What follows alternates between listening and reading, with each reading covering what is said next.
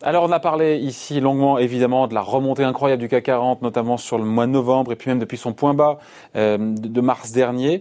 Euh, on a un petit peu moins parlé des, des, valeurs moyennes et pourtant il y a un vrai euh, retour en grâce des small et des mid cap. Bonjour Laurent. Bonjour David. Alors, directeur adjoint de la rédaction de Boursorama, que dire on parle souvent du CAC, évidemment le CAC 40. Il y a le, le CAC Mid and Small. Mid and Small. Et qui fait mieux que le CAC 40 qui fait mieux que le CAC 40, effectivement, euh, depuis, euh, depuis le début de l'année. Effectivement, on est à peu près à moins 6,8%, je crois, sur le CAC 40 euh, depuis janvier. On est à moins 3,4% sur le CAC Mid Small. Et puis si on arrête à la clôture d'hier soir, effectivement, vous avez parlé du point bas. sur 6 mois, on est à plus 12,6% pour le CAC Mid Small sur 6 mois, plus 11,5% sur 3 mois.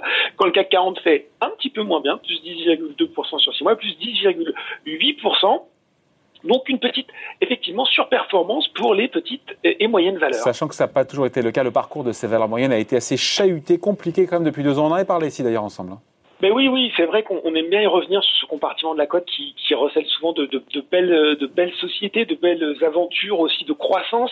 Euh, c'est vrai que euh, après euh, une année 2017 qui avait été finalement la dernière belle année pour les valeurs moyennes, on a vu 2018, 2019, la faute sans doute à des marchés sous tension qui avaient privilégié la crise, qui avaient privilégié la liquidité rassurante des grandes valeurs. Ah, sur, sur, 2018, le CAC euh, Small and Mid, je me rappelle de mémoire, j'ai plus le chiffre en tête, mais avait beaucoup baissé. Hein. Eh ben effectivement, euh, euh, moins bonne performance du compartiment. le CAC Mid Small qui avait perdu quasiment 27% en 2018, c'était moins 10,9 pour le CAC 40. Et puis sur l'année 2019, où finalement les marchés avaient progressé, le, le, CAC avait lui pris plus de 26% quand le CAC Mid Small avait progressé, mais dans une moindre mesure, plus 15%. Euh, le tout avec, en plus, David, pour bien comprendre, un mouvement quand même euh, régulier et assez important euh, de capitaux de fonds qui a pesé également sur ce compartiment de la cote. On aurait pu redouter, craindre le pire sur cette année terrible, encore une fois, pour, pour, pour l'économie, et, et, non, ça n'a pas été pire, bien au contraire.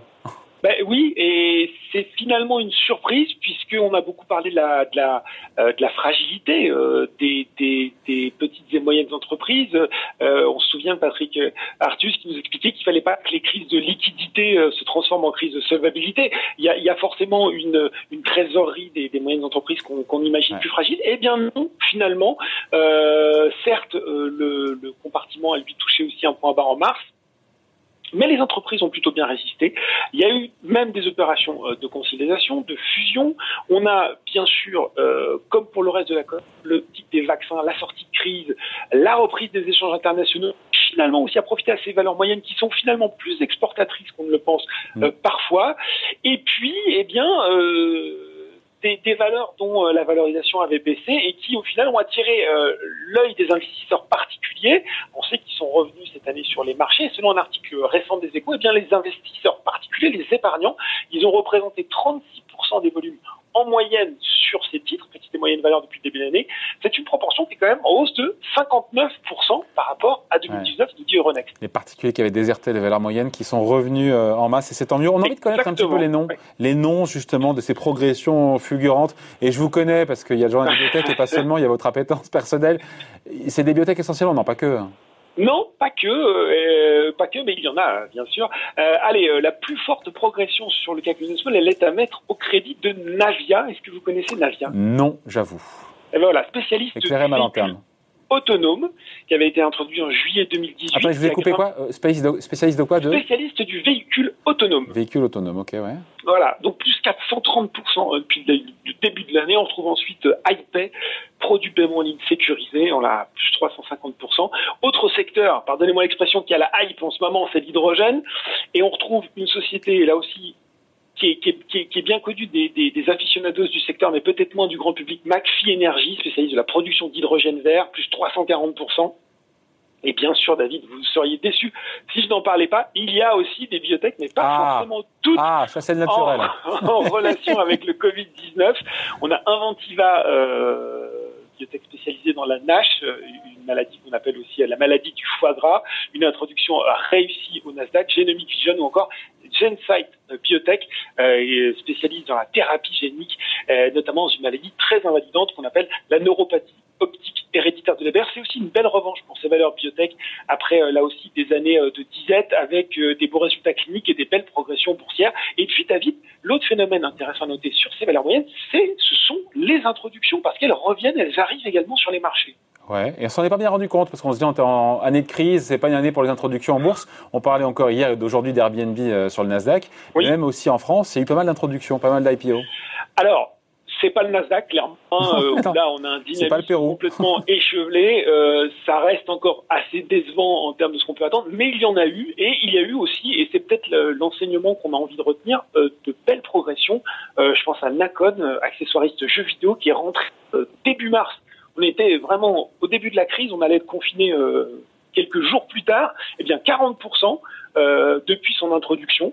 Euh, on peut se douter peut-être que le confinement là sur le secteur des jeux vidéo a eu un effet positif. Plus proche de nous, on a le pro du légume surgelé, Ecomiam, plus 18% de son introduction, ou encore Alchimie, une plateforme de, de vidéo en ligne par abonnement. Donc tout ça, ce sont effectivement des sociétés de valeur moyenne, avec en plus des parcours boursiers qui sont plutôt intéressants et qui ont suscité là aussi l'intérêt des particuliers.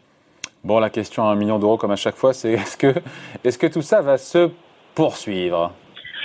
Ah. Euh, c'est la, question à un million d'euros. En tout cas, ce qui est sûr, c'est que le cabinet qu'on aime bien citer aussi, c'est Porzampar, spécialiste euh, des mid, lui, il le croit. Euh, interrogé par Reuters, son directeur général, a finalement estimé que les valeurs moyennes seraient plutôt bien armées pour, euh, pour prendre les devants en 2021.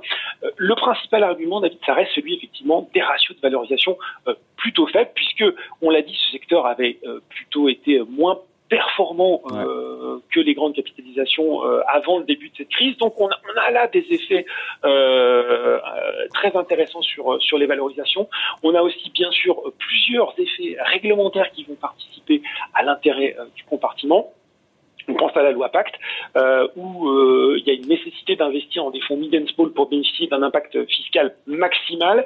Euh, on a aussi le lancement des 2021 par le gouvernement du plan relance, qui est là aussi destiné à orienter euh, l'épargne vers euh, le renforcement des fonds propres des entreprises euh, de petite et moyenne taille. Donc autant d'arguments qui finalement, et si les marchés restent bien orientés, militent en faveur d'une surperformance des valeurs moyennes. Après, on rappelle toujours des valeurs moyennes je pense qu'il faut en avoir en portefeuille. C'est au-delà de l'intérêt boursier, c'est aussi quelque part un peu du patriotisme économique. Maintenant, ça nécessite d'être un investisseur attentif. Oui, bien informé. Bien informé, exactement, parce que on, va, on va préférer celles qui ont de la liquidité, celles qui euh, sont suivies euh, par des analystes, et puis, euh, et ça c'est le point peut-être que vous soulignez implicitement de votre question, celles qui font un effort, un vrai effort de communication envers l'investisseur particulier, et ce n'est pas encore le cas pour toutes. C'est peut-être là où il y a aussi il y a un il y a un point d'amélioration pour que euh, ce parcours boursier soit encore plus euh, flamboyant. Bon, 2021, l'année de la revanche, le retour en grâce des valeurs moyennes, on peut dire que oui, hein, sur 2000, pardon, sur 2020, pas 2021, sur 2020. 2020, en tout cas, c'est fait et on espère parce qu'encore une fois, euh, ce sont de très très belles histoires de croissance, de très très belles entreprises. On espère que ça va être le cas aussi en 2021. Merci beaucoup Laurent, Laurent Grassin, directeur de la direction de Boursorama. Merci Laurent, salut.